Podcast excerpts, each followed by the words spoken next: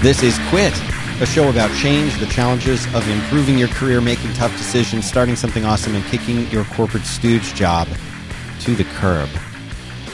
We're not doing a live call in show today because my billionaire friend hasn't yet fixed our, uh, our Ansible for call in. So we've been asking you guys to send your listener feedback via email, and it's been great. I've got a stack right here of amazing emails. I read every single email that you send. I do not just give priority to people who are Patreon supporters, patreon.com slash 5by5, uh, but I, may, I don't give priority to them as far as the, the, the, the email that I read on the show. But I do give great thanks to them every night when I sit down to dinner. I close my eyes, I bow my head, and I say thank you to all of my amazing Patreon supporters without whom I would not be able to pay rent. So thank you very much. If you want to if you want to help me pay the rent, you can do that by going to patreon.com slash five by five. Speaking of uh, of rent and uh, and bills and bloated salaries, Hattie, how are you oh, today? Hi. How are you doing? I'm doing great. Welcome back to the show. I'm glad to be back. Look at you. You're sitting here I'm in our relaxed. you're relaxed. You got your headphones on, you got a mic set up that's Uh-huh. different from before. Just a little bit different. But. I feel like this is so much better than our other office. We're in we're in our new digs now, and every time that we move, which hasn't been all that many times, I'm still yawning though. I see that. we always get uh we always get some tweets. Oh, you guys just moved six months ago. What's up? We were in our last space and we knew the last space was too big and we knew that we needed to It was pretty. it was gorgeous. The view of downtown Austin in the distance was amazing. We bragged about it. and I enjoyed that space, but I knew when we got it that it was a little bit too big. And in the last episode, I talked about the mistake that I made of, of signing that lease, but it's in the past now. We found a great new space that I think we will be able to enjoy for a much longer period of time. You know what this this one reminds me of our second office, where the one where we had the big window cut. Yes, Just the lighting and the way we had the lamp in the, the, room, back. the yeah, recording room, the especially. same. I agree. And I this like room it. with very minimal sound treatment. We haven't really even we have the We panels stacked up, but they're not attached to the They're wall. And, and already, I feel like it, it sounds better acoustically in here. It sounds great in here. I don't hear anything. Yeah. There's no air vents or anything, Yeah. so it's good. But all in all, you know, we've moved we've moved into a space that's a good size for us, and we're recording in what I would describe as a large walk-in closet. Oh, it is. I mean, I would really enjoy it. This I think my if you if you had but- this, Hattie, you probably would fill this with clothing and shoes. Yeah. In your if you had this in your house, I would imagine. Yeah. Well, I, I don't think I'd need it to be You do have lots big. of I would want it to lots of shoes. Well, I would just end up hanging everything because I don't like drawers. Like, I don't want to put my jeans in a drawer. I don't like that. I want to My, hang dr- them my drawers. my drawers. We have three sponsors Linode, Hover, and Wealthfront. We'll tell you about them as the show continues. I'm at Dan Benjamin on Twitter. Hattie is at Hattie Bird on Twitter. And I have a lot of things uh, to talk to you about. I have 11 different points to bring up. I hope to get through all of them today. And one of them, of course, is listener feedback. And that'll be the final segment of the show. So if you have sent in an email or tweeted to me uh, with a question, uh, know that we will get to your to your email as quickly as possible and, and keep those coming in. The best way to do that is to go to 5by5.tv slash contact. On that page, we list the shows we do. You'll find quit there, click it, and send us an email. And if you don't want your email or your name read on the show, then by all means uh, specify that. Otherwise, I'll assume it's fair game. So, one of the things that occurred to me in, in the last move, and we were moving all of last week, we actually began our move uh, on Wednesday at 5 p.m., the Wednesday before Thanksgiving. And that, of That course, was- was, a stressful That was difficult. time. But Yeah. the way things worked out, the uh, new people who were taking over our old space wanted it quickly. And then we found this space and we had to move quickly. And that was simply the only time that we could do it. And what an unfortunate time to do it a day before a big holiday. Especially, you know, I, I know, Hattie, you spent the time with your family, but you, you had the luxury of simply showing up and you were fed and you were taken care of, back and welcomed back into the hearth and home and, and essentially womb of your childhood. Yeah. I, however, have The have womb to of my childhood. yes, I, That's an however, have to create the womb for my children. So I was involved Right. in all of that preparation. Right. I just got to relax and everything. Champagne was poured for me. Mhm. The table was set. The food was made. I kind just of just in. like just like here, right? yeah, I just walk in. There's a table set. Yeah. I saw your Instagram of the place setting. Oh yeah. My mom was quite elegant. was having a throwdown with one of her friends who could set a better Thanksgiving table, that was a mistake they're going to lose. and they did. Yeah. She was like, "Oh, you didn't have time to hand hand calligraphy each place card. Maybe next year." Yeah. Retirement is working out well for her. Yeah. I, however, had to assist in the putting together of the Thanksgiving. And as a parent and a host of a Thanksgiving, it occurred to me while this was all going on that this is a can be for a lot of people, and it certainly was for me. There's a degree of stress involved in this because there's even if you just take the cooking aspect of it, there's so many different dishes, all of which have to come out at a different time uh, are at the same time and have to be ready at the same time and preparation and purchasing of different things. And are we going to make all the sides and who's bringing what and can How we many ovens do we have? Right. It's all it all can be very stressful, I think. And so it occurred to me that the topic that might be interesting for our listeners is sources of stress Well, as like as a topic. So if you think about it, Thanksgiving in and of itself is stressful. An office move is stressful. How do you handle all of this on top of the fact that you're still expected to work, you're still expected to deliver? Uh, you know, I not only are we expected to do shows, expected not only by our sponsors but hopefully by our listeners who are eagerly anticipating the next installment of whatever podcast we're doing. But we have to also take on the other burden of doing all of these other things. And then add to that, again, as a parent, your kids are now off of school. And of course, we love to spend time with our kids, but that changes everything because what you normally could get done in a day, it doesn't always work out that way when your kids are there because they need stuff, they need attention, they need to be taken care of. So it becomes an incredible stress. But that's not actually the source of stress that I want to talk about today. The one that I want to talk about today is is stuff. Because stuff is very stressful. Stuff in and of itself, items. And to quote uh, your your I know one of your personal heroes, Hattie Tyler Durden from Fight Club yes, personal hero. the things you own own you. And how true is that? That's one of the most true statements I've heard in my life. The things you own own you. What does Tyler mean when he says that? What do I mean when I say the things you own own you? It means there are very, very few items that you can possess that don't create the necessity for other actions or items in order to maintain those. And I'm not going to sit here and, and advocate minimalism because I'm not a minimalist and I'm not an advocate for minimalism. John Roderick on the latest episode of, uh, Hattie, please add the latest episode of Roadwork to the show notes. Show notes can be found at 5by5.tv slash quit slash 79. John Roderick was, uh, is the, could I use the word lambasting? Is that an appropriate use of the word lambasting? The sort of efficient minimalist style I think so. the people who try to speed through life. And is that really the purpose of life? And his argument was what does that efficiency lead to? What does that streamlining of your life, streamlining of your life really lead to? Think about that for a second. What what are you trying to get by having seven pairs of the exact same shirt and set uh, or jeans and seven of the exact same shirt and wearing those all week or knowing that every item you have in your closet matches every other item so you don't have to think about it. Are you laughing or does that sound really appealing to you? Because for me, for a long time, that was my goal. I didn't want to have to think even for a second about what I was going to put on. I knew that every shirt matched every pair of pants and mat matched every sock and every belt and every pair of shoes. Just And it all goes together. What do you feel like wearing? That shirt, those jeans, they match. Which ones are clean? Doesn't matter. always something matches. And you know what? Yes, like you can do that by buying everything in black and gray and blue.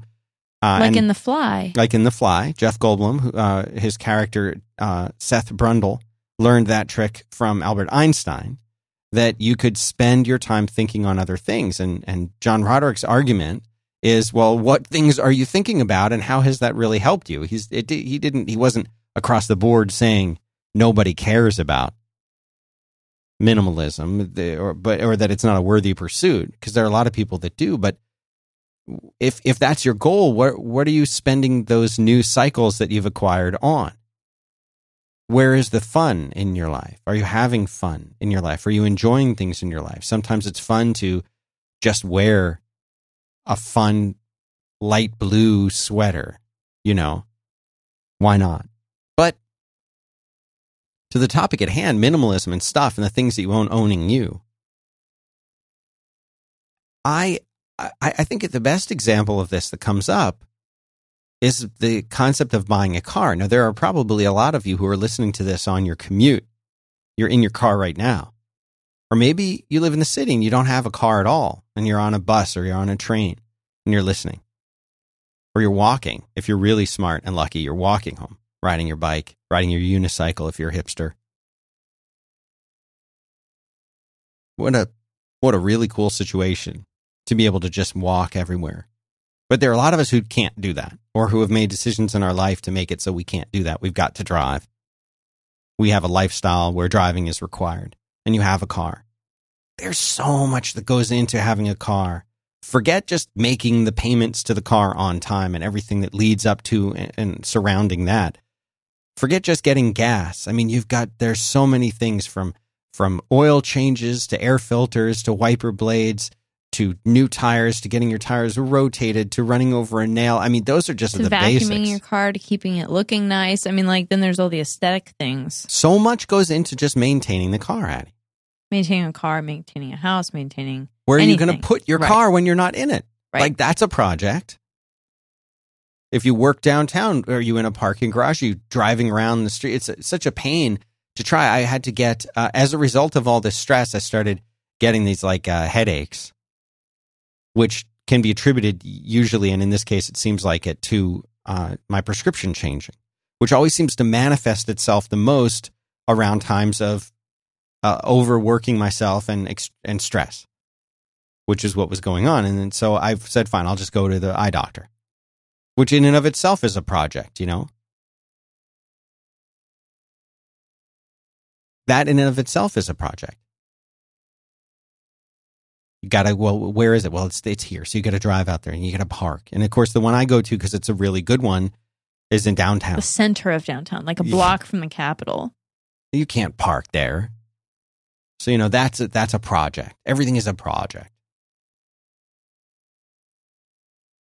And then you have to get the glasses and it takes they have to send them out because my prescription of course is a really tough prescription because it's got a I've got an astigmatism that's like really bad in one of my eyes the, uh, the lens has to be made a certain way and the, it's at a certain axis and a rotation and all this nonsense. So they can't just do one hour lab like all you just uh, regular myopic people walking around. Oh yeah, I got mine filled at uh, Lens crafters. Lens Vision Eyewear Crafters. And uh, they took 15 minutes in and out, easy. No, that's not how I get to do it. I have to wait a week, and then it's still wrong. But that's the responsibility you have. Now I have glasses and they're expensive. And, You know, all of these things are just there are these little details, right? All these, all this work that goes into this of having a car, of getting to a place where you need to be. It makes the city dwelling lifestyle seem really appealing. But living in a city takes a toll on you that you don't realize until many years later. People who live, these are facts. I don't have URLs for you. I apologize, but you can, as an exercise to listener, you can look these things up because these are facts. But people who live in the city, there's a higher incidence of people getting cancer if you live in the city. Stress related things, anxiety, all of that. You're more likely to be unhealthy if you live in a city than if you live out in the country. But that makes sense, doesn't it? That makes sense. Makes sense to me. I think I found the article you, you were reading. Put it into the show notes. Why living in a city makes you fat, infertile, blind, depressed, and even causes cancer. There you go. Daily Mail. Thank you, Hattie. You don't want to live in a city. It's a terrible place to live for your health. It's a terrible place to live if you want to raise a family. It's a terrible place to live if you want to live for a long time. But it's a great place to live if you want to walk everywhere and have fun and be single and meet people and go different places and eat at a different cool restaurant every day. But it's a terrible place if you're a prepper because those are the places that you're worried about being destroyed. And there are a lot of nice mediums that are out there, happy mediums. But I'm the, the point of the show isn't to terrify you. We'll do that on another show. the point of this show is to talk about stuff. And so I've been talking to Anthony Armendariz, Anthony Armendariz of Fun Size. He's a friend of mine who has been on this show a number of times. Brilliant UX and business person who I am hopefully going to be doing a show with to talk about this kind of thing. This uh, the not minimalism, but rejecting of stuff for the sake of stuff. And you know, you read about it, and and this this philosophy is it's there and it's disguised. It's written about in other ways. Can the iPad Pro replace your MacBook? Well, that is a, a a way of saying, can I have less stuff?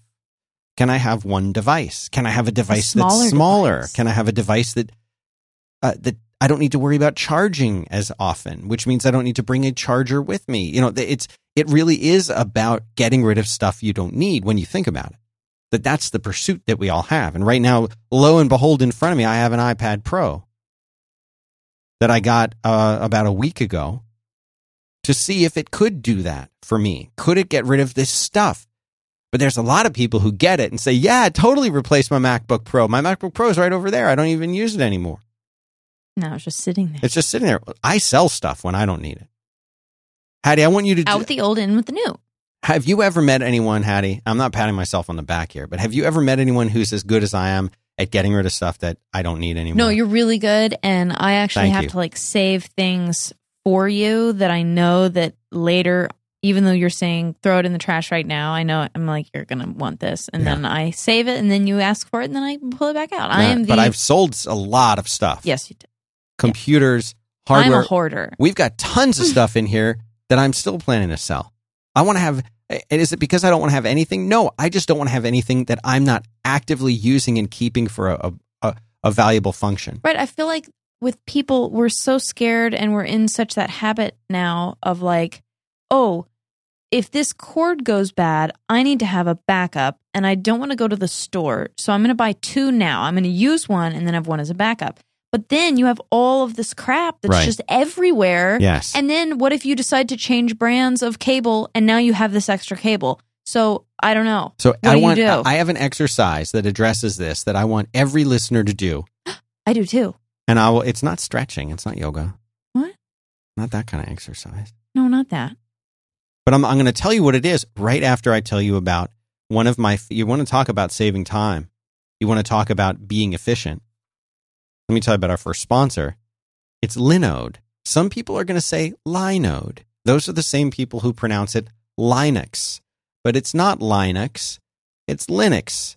This is an operating system. It is a Unix like operating system. It is a wonderful operating system upon which to host websites. And in fact, Linux or Linux is predominant out there in the world. If you go to a web hosting company, you go to a company like Linode that offers virtual private servers, the VPSs, it's pretty much going to be running Linux. It's a wonderful operating system. I've been involved in the Linux community. You know, thinking back, Hattie, I think it was 2001. I spoke at the Jacob Javits Center in Manhattan about what we later called LAMP, which is Linux Apache MySQL PHP.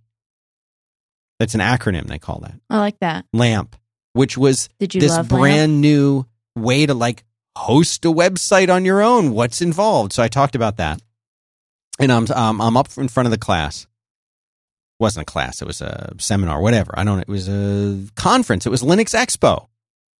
I'm up in front of this uh, this group of people talking about it, and at the break, this guy comes up to me, and uh, he's like, "Oh, I'm really enjoying your talk," and he had an accent. Really nice guy, and we talked for a few minutes. I'm like, "Who who are you? What do you do?" He's like, "Oh, I'm," uh, and I, I I regret that I don't remember his name right now. I, he says his name. I said, "Your name's really familiar to me, but I can't figure out why." He says, "Well, I'm the creator of PHP." I said, "What?" And he's like, "Yeah, I'm a creator of PHP." And I said, "What are you doing in my like what is lamp class? Why are you in here?" He's like, "Yours was the only uh, only uh, track that had anything to do with PHP. Yours was the only one that had PHP in the d- title or description, so I figured I'd go to it." I'm like, "Well, how am I doing?" He's like, "Oh, you're doing good." Why? And then he you. he just vanished into thin air. It was like a little puff of smoke He, and threw some uh, pop rocks and just- brimstone and yeah, out. But if if you're into hosting and you want to host your own website or you're building your own application, or even if you just want to chuck some files somewhere, you want to set up an SFTP server, you want to set up a Minecraft server, or you want to full on develop a really awesome PHP app or a Rails app or Python, I guess. You could go and you go to Linode. And what they do is they give you high performance Linux servers for pretty much everything. You get they, they and what what one of the things they do now that's really awesome is they have SSDs in their servers. That means everything is faster. Everything is faster. Their networks are insanely fast. And they even have an API you can code against to deploy stuff. They got stack scripts, which should mean something to you if you're into this stuff. You get root access on the command line to do whatever you want. They have customer support 24 by 7. Or as the Apple CEOs and executives would say, 24x7. or twenty four seven. I don't go for that. 99.9% uptime. I mean, you name it. And they have a special promo deal $10 credit on a new account if you use the promo code 5x5. The URL to go to promo dot linode, L-I-N-O-D-E dot com slash 5x5. Go there and then use the promo code 5 by 5 10 bucks credit and you also support the uh, support this great show that you love so much. Thanks very much to linode for making it possible. Oh yeah they have backups. They got node balancers. They so much stuff. so much. So here's the exercise that i want you guys to all do usually it starts in the garage all starts in the garage but i don't know if that's the place you should start Closet. closet. Go up into the closet in your spare bedroom. Open the closet doors and look in there. If you can't see the back wall, Well, yeah. But look in there and look at the stuff that's stacked up in there. And say to yourself, what am I actually using in here? What am I using in this place? What haven't I used for six months? If you haven't used it for six months, here's what I want you to do get a big cardboard box, as big as you can find that you can still move and take the stuff that's been in the closet and put it into the cardboard box. And if you need two boxes, if you need five boxes, whatever it is, tape them up. I'm not talking about your grandmother's Right. photo album. I'm not talking about, you know, the bronze shoes that your parents had made of you when you were little and first Right. started your first pair of shoes Not- that got bron- I'm not talking about that. I'm talking about. I'm talking about the extension cable with the frayed end. I'm talking about the belt that doesn't hasn't fit you for five years. Uh, you know what I'm saying? I'm ta- I'm talking about uh, the the stack of children's books that your second kid stopped reading six years ago. The diaper bag that you used for your first kid. Well, maybe. No, you don't keep that because you're not going to do anything with it. And don't kid yourself, well, I'll give it to my next door neighbor when they have their own kids. You know what? Your next door neighbor doesn't want your crappy used diaper bag. They Only want the brand new one because yeah. they're going to nest it. They want to do their nesting thing. They want to get all the new. We're going to get our monogrammed one for our kids from the Pottery Barn kit. Yes, that's what they're going to do. So let them go and do it. Don't kid yourself. You're never going to fit into those jeans again. Well, it's my motivation for when I lose weight, so I'll be able to wear those jeans. They're going to be out of style by the time you lose the weight. Right. And you're going to want to celebrate losing the weight by buying new jeans at the Gap or That Madewell or whatever you do. So don't don't kid your put them into the box. I'm not saying get rid of them. Put them in the box. As you put things in the box, write down on a little piece of paper what you have put in the box. Number the box number 1 or number 2 or number 3 and write that at the top Tape of the, the paper. list on the Do box. not tape the list on the box. Tape the box shut and put the box into your attic or your garage or wherever you store boxes. And put the date on top of the box and the number on top of the box and then the date on top of the paper. And do not put the paper with the box. I'll tell you why. Tell me why. There's too many things in garages that eat paper, chew on paper. There's too much of an opportunity for stuff. And I'm talking from experience. The, the paper will get ripped off of the box and it'd be thrown away. Just put the paper somewhere safe. But mark that date on the box. And then, using one of your computers, set a reminder. It could be, I, I, I would say six months at the outset, but set a reminder for yourself for another six months. If you want to get really bold and daring, do 90 days, do, you know, three months.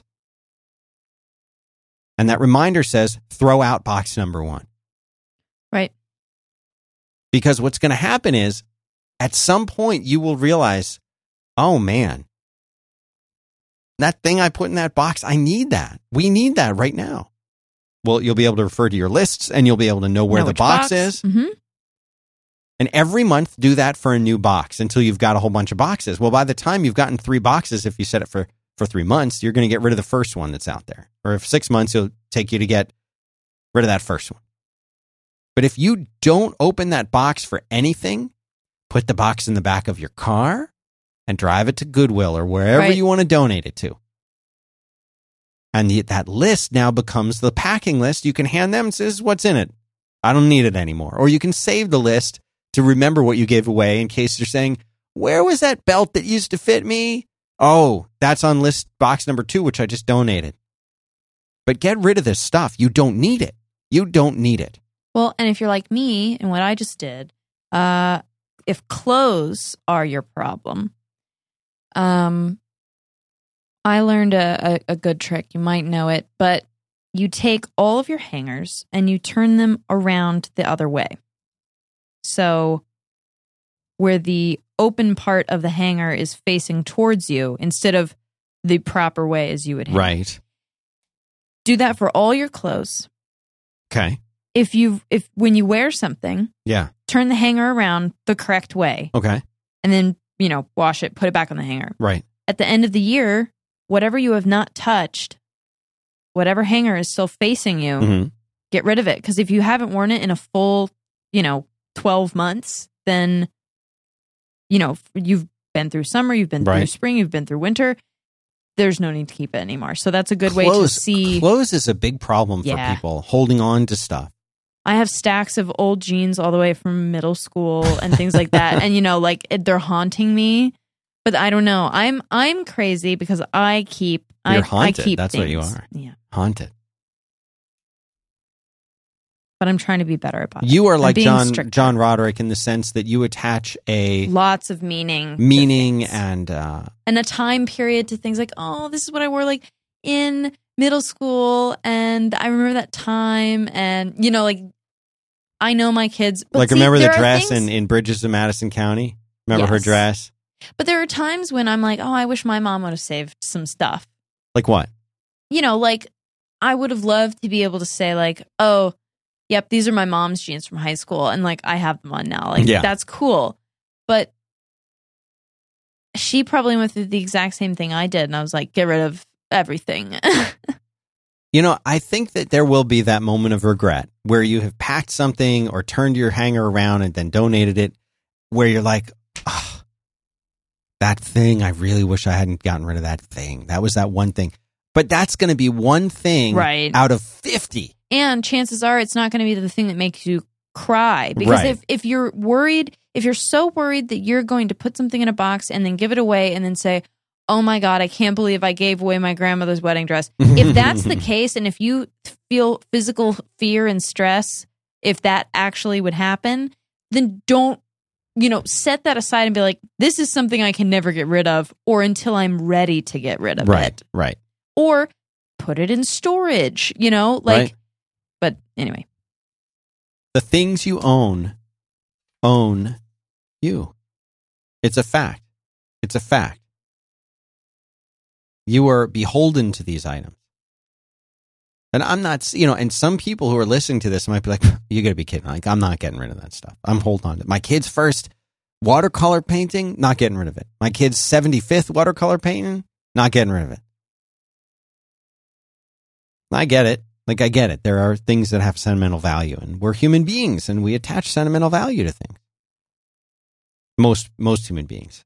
I used to definitely believe that things almost had like a like a life of their own. You know, like oh that little pocket knife that I had, even though the blade snapped in half when I used it to pry that thing open, and it does not really sharp anymore, and like I can't get rid of that. Like that's my little pocket knife. That's my little buddy.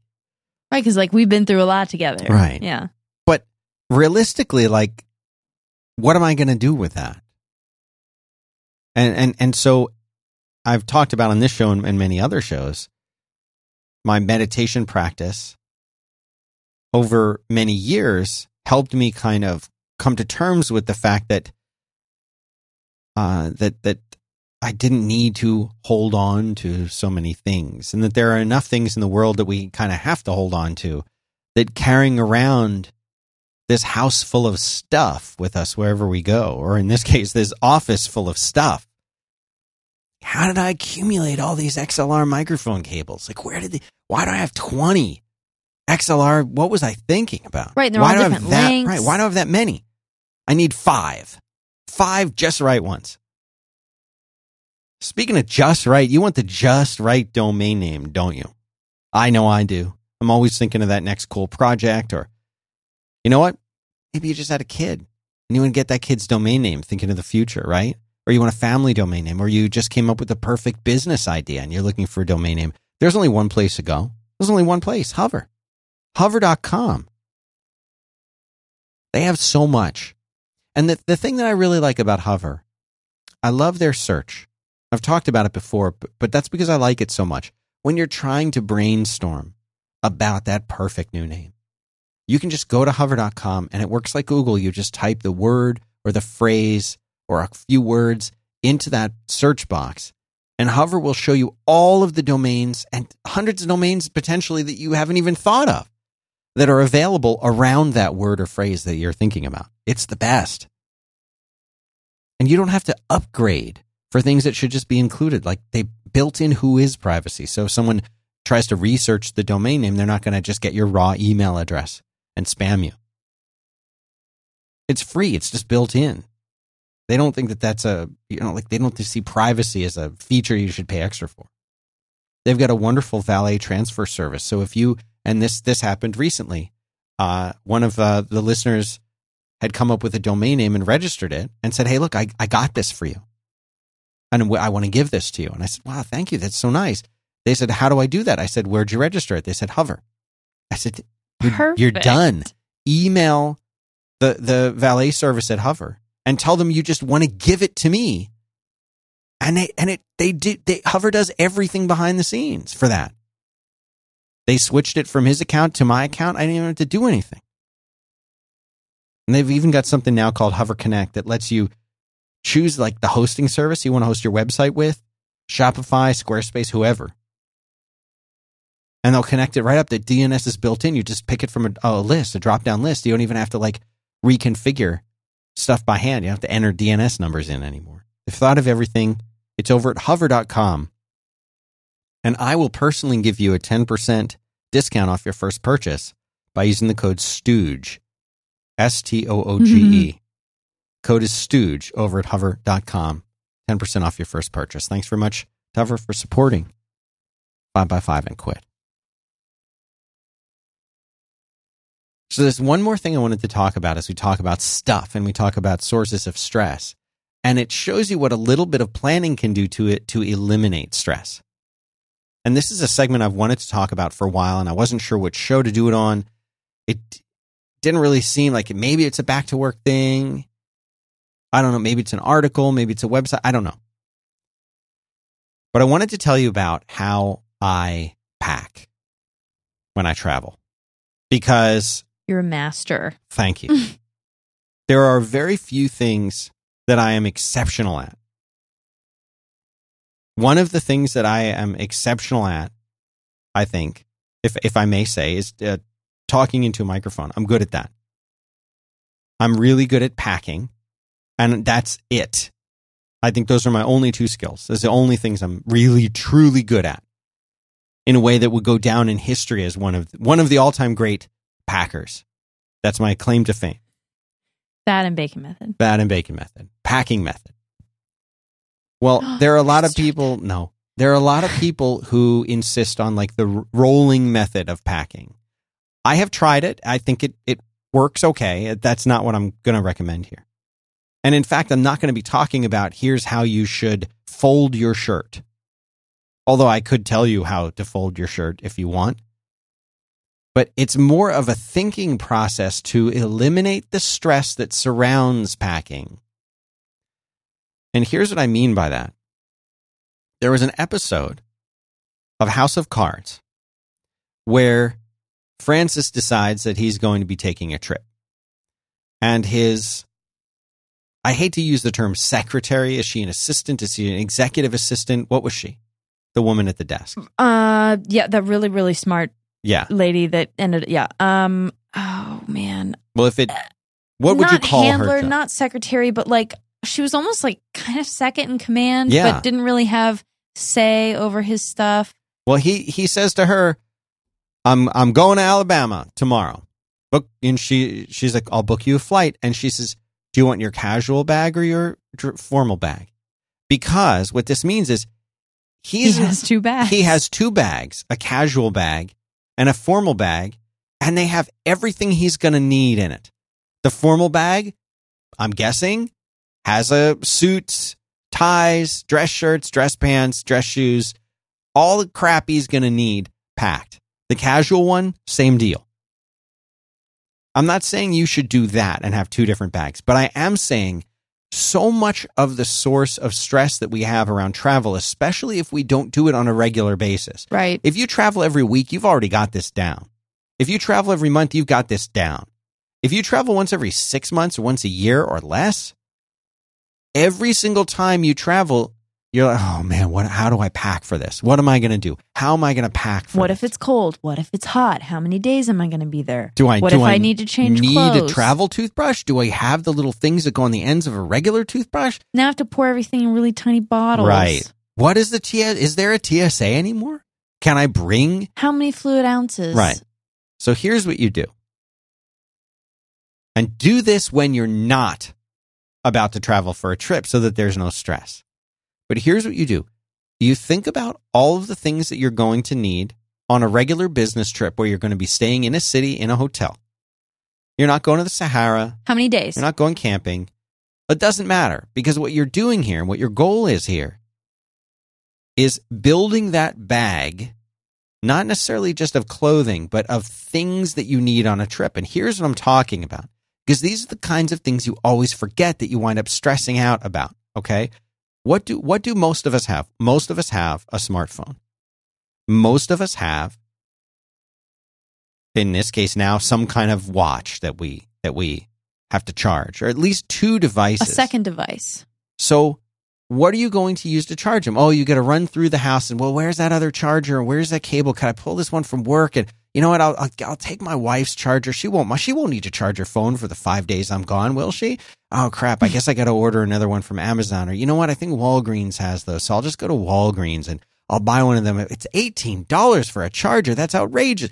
You don't want to be in that situation at 9 p.m. the night before you're packing, No. throwing stuff into a suitcase that you know is going to have to be searched by the TSA. No, don't do that. Here's what you do you sit down and you say, All right, on my trip, and you write it down, I will be bringing what? An iPhone, an iPad, or a computer, or whatever it is that you're bringing. You write that down. Personal care stuff. Okay. I, I need a toothbrush, right? I need some toothpaste. I need underarm deodorant. I need some goop to put in my hair. You don't need shampoo. You don't need conditioner. You, and don't, you don't need, need, shampoo. body wash. You don't need sh- nothing. You don't need to bring your own soap. You certainly don't need to bring your own pillow. That's a different show. uh, the, you know, but uh, do you need to bring floss? Do you floss? You should. So you need some floss. You know, write these things. Do you have a do you have a a, a, beard? Bare do you need to bring your your beard care products? You know what what is it that you're going to need? Write down all of that and then be realistic about it. Could you go a few days with not using your own shampoo as long as you get some shampoo? Yes, there's going to be shampoo even in the crappiest of crappy hotels. There's Right. shampoo that you can use. So only bring but write that down. You need a travel toothbrush, right? So write write that down. All of these things that you need. And then go and buy travel size versions of all of those things or go and buy the small little three ounce uh, containers that are meant for TSA travel, TSA approved containers, and fill them with the stuff that you're using. Put them into your little, what we would have called in the old days, a dopp bag, one of those little travel, you know, bags for all of your stuff, bag. toiletry bags. Put it in there and put that into your suitcase or into your uh, carry on, which is what I recommend. Carry on. I never check. I don't care. I can go. I can go That's for two second- weeks. right. Two weeks. I wouldn't need to check a bag. And you put that in there, and you don't have to worry about it. So the next time that you go on a trip, oh crap, what am I going to bring? Well, do the same thing for your electronic stuff. Go Yeah. and buy one of those amazing Anker chargers. I'll put all of the stuff in the show notes. These show notes are going to be a whopper. Yeah. 5by5.tv slash quit slash 79. Show for the ages. You go and you put all of that, all of that stuff. You get these. I have this wonderful electronic cable organizer little, I don't even want to call it a case. It's like a little zip thing that you put all the stuff in.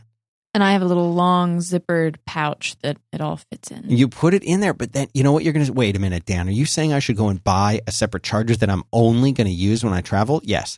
You're telling me, Dan, I'm supposed to go and pay for uh, two lightning cables to just put in the bag? I'm not going to. Yes. Because you know that you now have everything you need is all ready to go. It's already packed. It is impossible for. Wait, you want me to go and buy a travel uh, thing of toothpaste?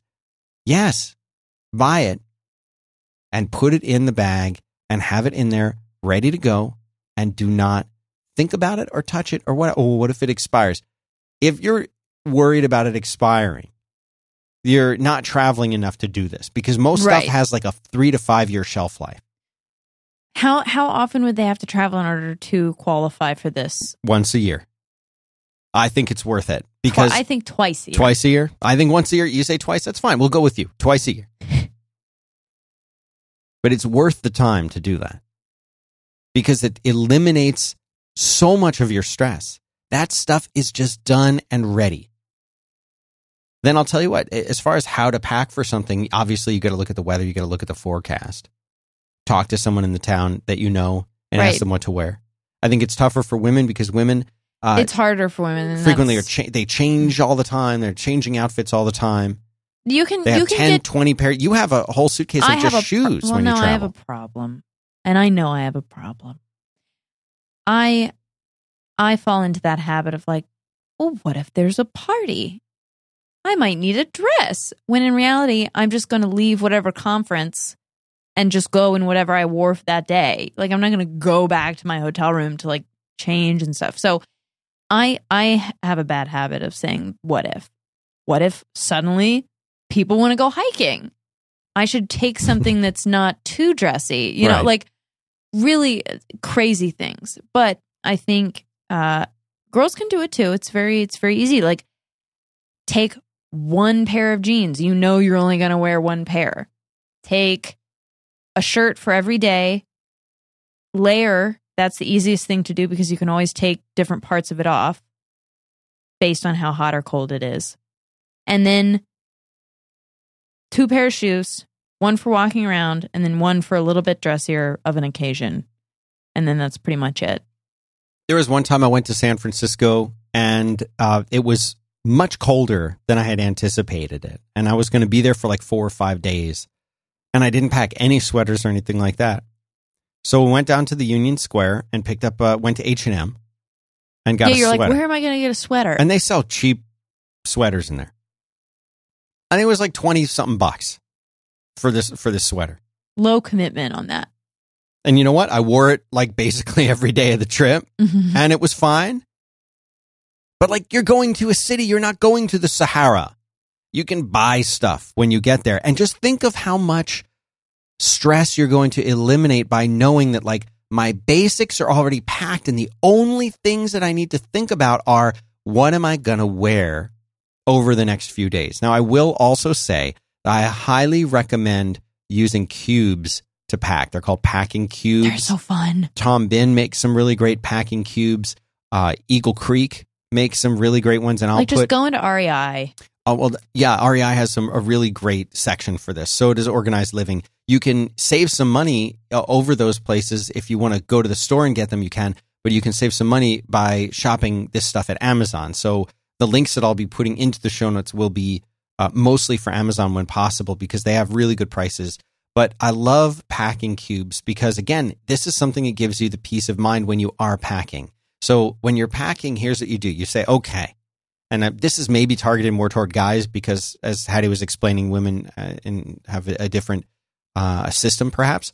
But for guys, you're going to say, okay, I leave on Monday and I come back on Friday.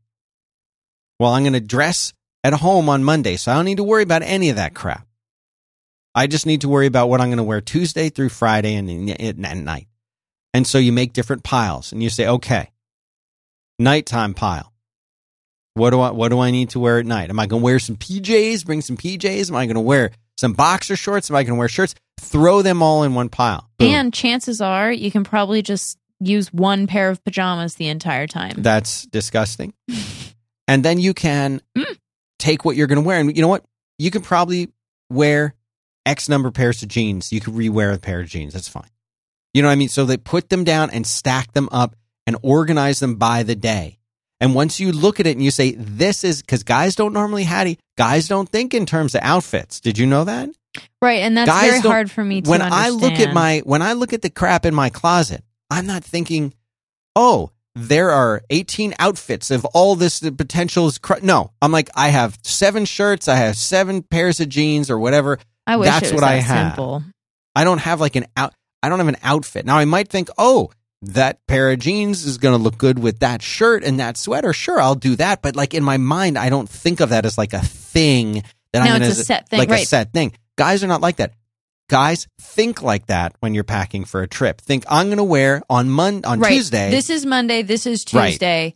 Then also, I will throw this in. yes, You can wear pretty much the same, especially if you're leaving early in the morning versus late at night. If you're not doing anything, any other events on the the day you're leaving and the day you're getting in, you can wear the same thing on the plane. Like you're just but you're just traveling. You know, like maybe if you if your shirt isn't going to be clean enough for you, wear bring another shirt. But like that's that outfit or whatever or whatever you're deeming that uh huh, the outfit for travel, Uh-huh. like that can be the same outfit, just like I just changed my shirt and that's Right, it. Like right. you don't have to think about that because a you aren't going to see anybody. you know, you're just I'm. It's in the dark. It's seven o'clock in the morning. I'm going to the airport and then I go through security and then I get on the plane and then it's all of a sudden it's 10 p.m. and I'm driving back home to my house. Like low, low encounter day. Now on my on the next episode, I will talk about being efficient when traveling. But this is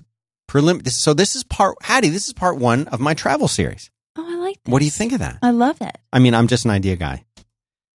So you you, you want to pack efficiently, but you want to know and think ahead. And then what here's what's going to happen. You're going to get there and you're going to say, "Oh man, you know what?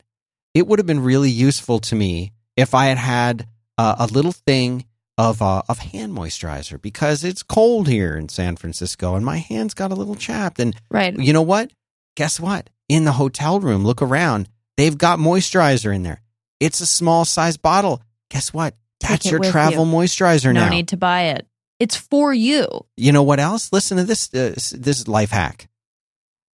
Those bottles of shampoo and moisturizer and stuff, they're for you to Right. use. So here's what you do. Take them with you always. Well, yeah, because here's what, here's what you can do. Check this. This is a life hack. Take if you let's say you go to a hotel. Let's say your your company put you up in a nice hotel. Go there and you're going to be there for four nights.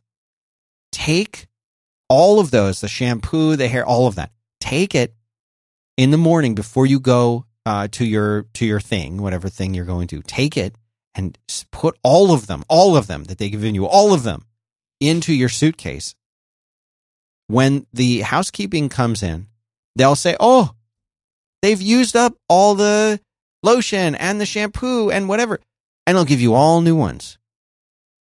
And then you take those again and put them in your suitcase. I did this at the W Hotel in San Francisco. They have the best products there. Everything I had smells so enough good. for the next two years of travel. Right. And now that's your travel one. And Exactly. you have backups when you run out. Yeah. I am so smart. Let me tell you about someone else who's really smart. It's Wealthfront. Wealthfront, Hattie. Get excited. Woo!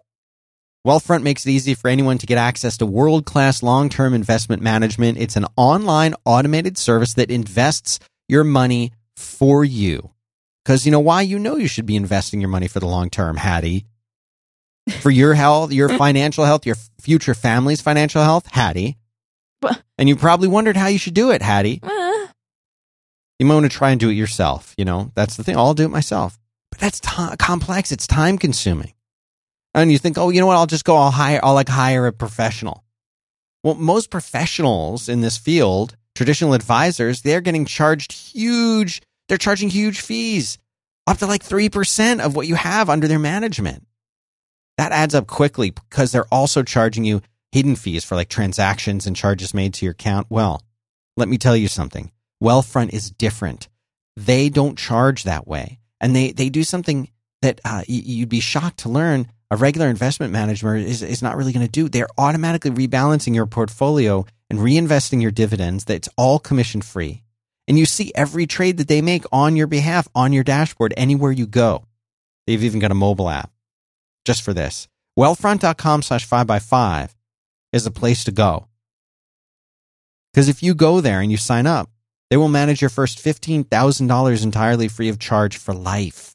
So, in addition to never paying commissions, never paying hidden fees, you're also not going to pay any management fees on your first 15K. Pretty good deal, right? Wealthfront.com slash 5x5. Just visit that URL. That will tell them you have listened to the show. That will tell them that you're interested in investing better. You'll support the show at the very least. And guess what? You're going to find out some cool stuff about better ways to invest. Go check it out, wealthfront.com slash 5x5. And now, for compliance purposes, I have to tell that Wealthfront Inc. is an SEC registered investment advisor. Brokerage services are offered through Wealthfront Brokerage Corporation, member FINRA and SIPC. This is not a solicitation to buy or sell securities. Investing in securities involves risk, and there's the possibility of losing money. Past performance is no guarantee to future results. Please visit wealthfront.com to read the full disclosure. Thanks to them for supporting this show. And Hattie, we've got time, just a wee bit of time for a couple.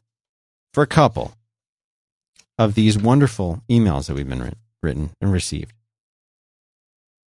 Let me find this right here. Here's there was a really good one that I wanted to uh, to do. Right here. Doesn't say if I can use the name or not, so I'm not going to. Hi, Dan and Hattie. I only remembered to listen to your show after formally quitting my job. As luck would have it, you answered my question on the episode I listened to immediately after quitting, episode number 75. Yay! You were right, he says. That's it. You know what? I'm just going to stop Yeah, the email right there. there. Why bother reading anymore? You were right. No one should sacrifice their future happiness or potential because they're afraid of offending someone else. And in my case, it was exactly that fear fear of the unknown at this new job, fear of disappointing my coworkers, fear of regret that spurred that email to you. I'm glad to say I overcame that fear. And although I might not always be without regret, I have made the right choice. I wanted to note that I was too confident in my estimation that I could walk out outside and be offered a job with a 20% raise. It took longer than I anticipated, and I didn't get everything I wanted. This is the real world, and in the real world, you can try your hardest and still fail. Finally, although I would love to be a pretzel machine operator, I moved from a healthcare researcher working to reduce opioid overutilization to a data scientist at a startup 3D printing company. I mention these jobs because I found out that a lot of people don't know the range of jobs that exist in the world. In the mm-hmm. 21st century, you never know what you can get yourself into unless you put down your fear and look up at the world. Love the show. W. That's all. That's all I'll call him. Thanks, Dub. George W. B. Don't know who that is. I don't know who that is. Well, thank you for the email. And uh, you know what? You're correct when you say that I was right. And I appreciate uh, you taking the time to, to write. And fear, fear is a little death. And I hope when you were listening to the show, I hope it made you feel like, yay, I made the right Validated, decision. right? Yeah. And fear, fear, Hattie, fear is a little death.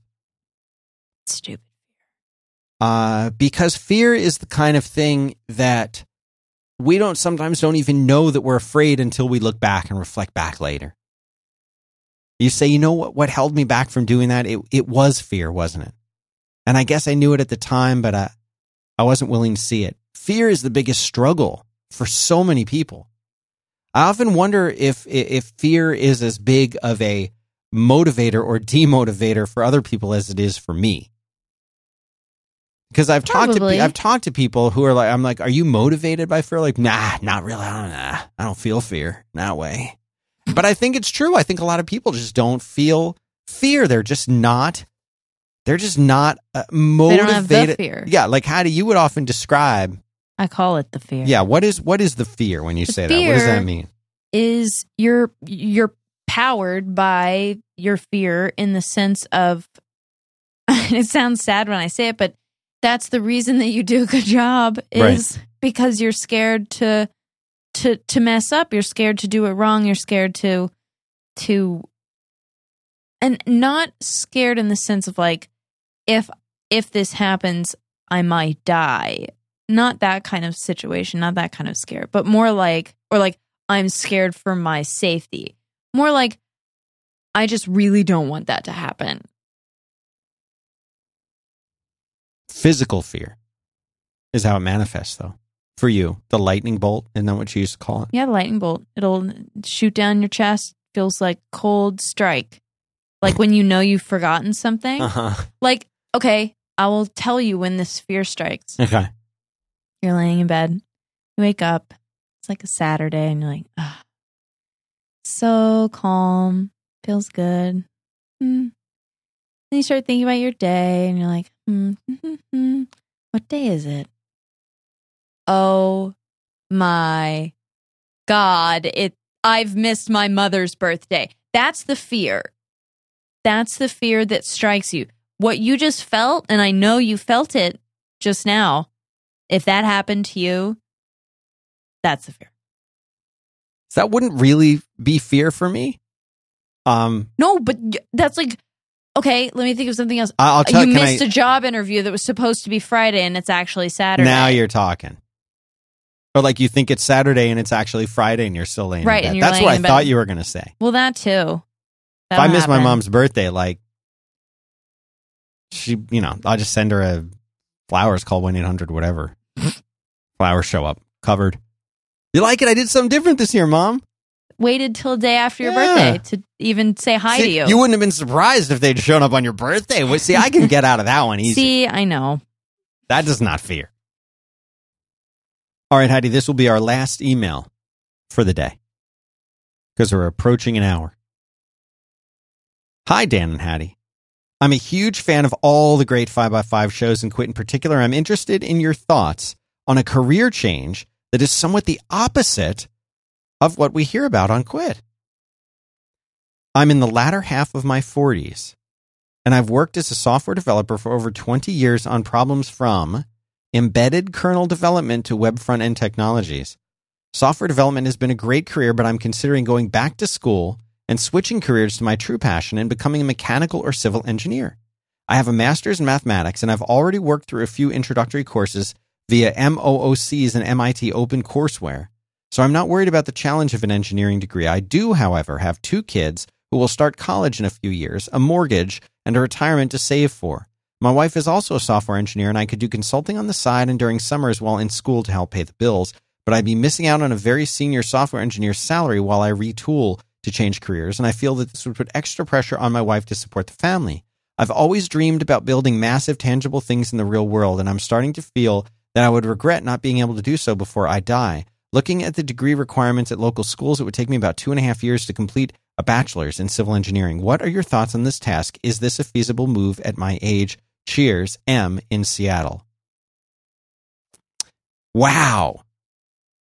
Because I'll tell you what, there's this thing that happens to people in their mid life. It's called a midlife crisis. Now, I'm not saying that M in Seattle's having a midlife crisis, but part of these feelings that you have in as you enter into middle age is have I really left my mark on the world? And what have I left behind for the future? How, how I, I was here. I am here. I am now. Right.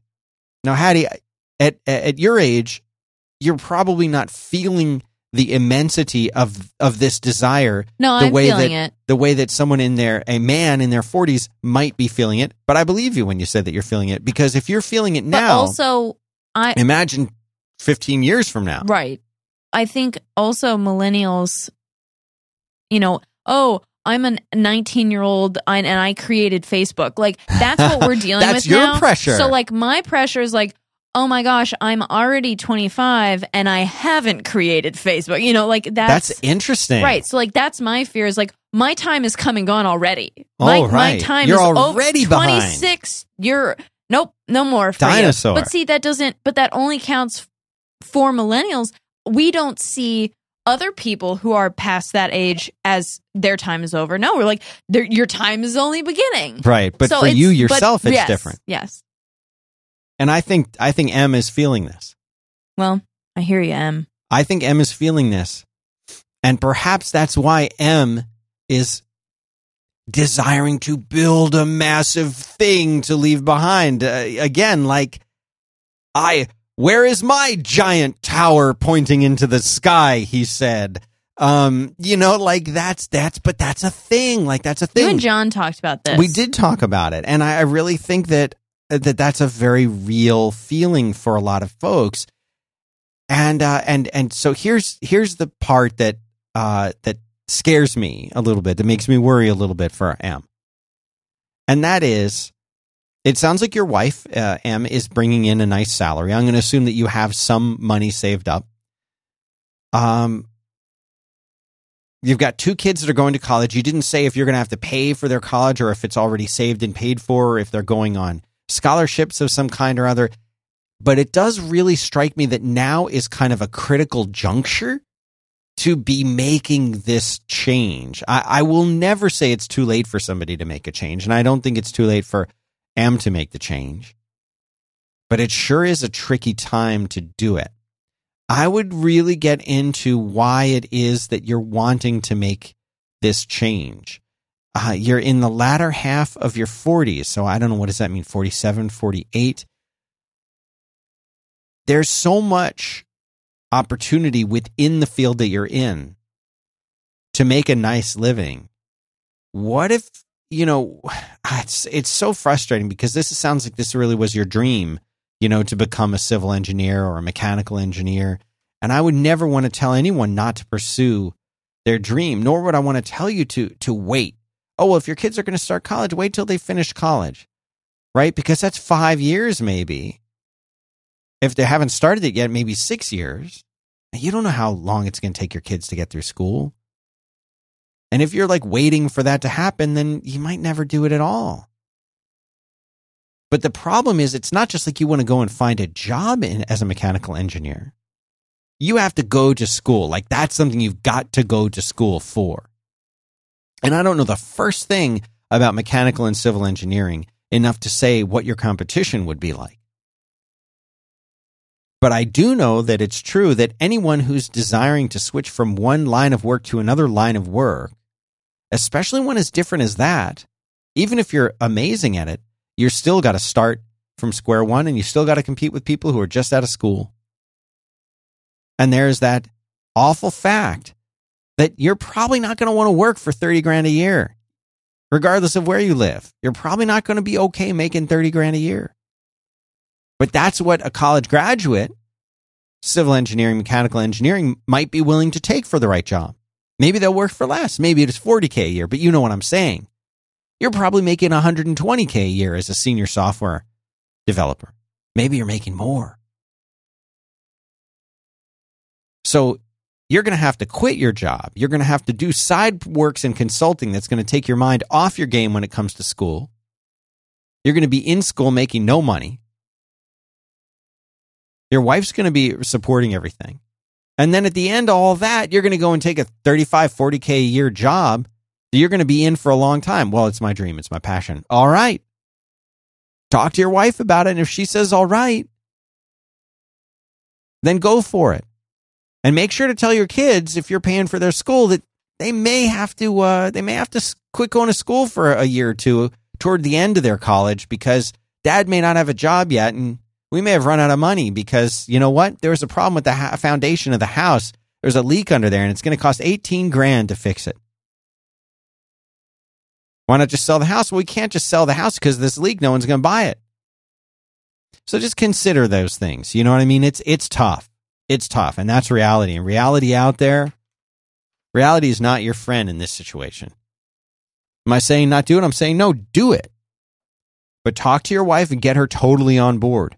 Get her on board and paint out what is the worst case scenario. What's the worst thing that could happen? What is the absolute worst thing that could happen in this situation? the worst thing that could happen is there's no money for your kids to pay for you know for their college your wife loses her job. You can't make your mortgage payment. You don't save anything for retirement. You've quit your job. You're in school that you now can't pay for. It's bad. Sounds pretty bad. But guess what? It happens and it happens every day.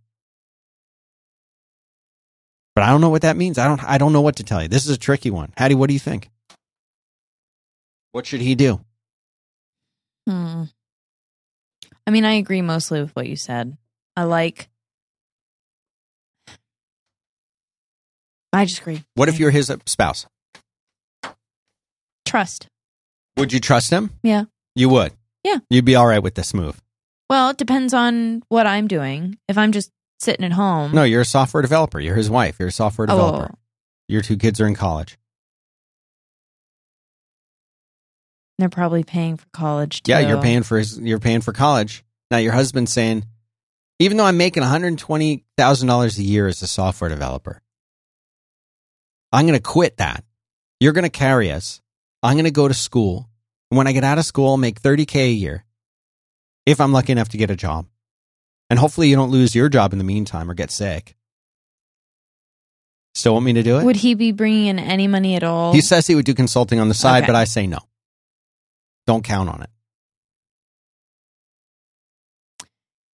Maybe. I wonder how long your kids have left in school. They're just starting college. They haven't even started the college yet.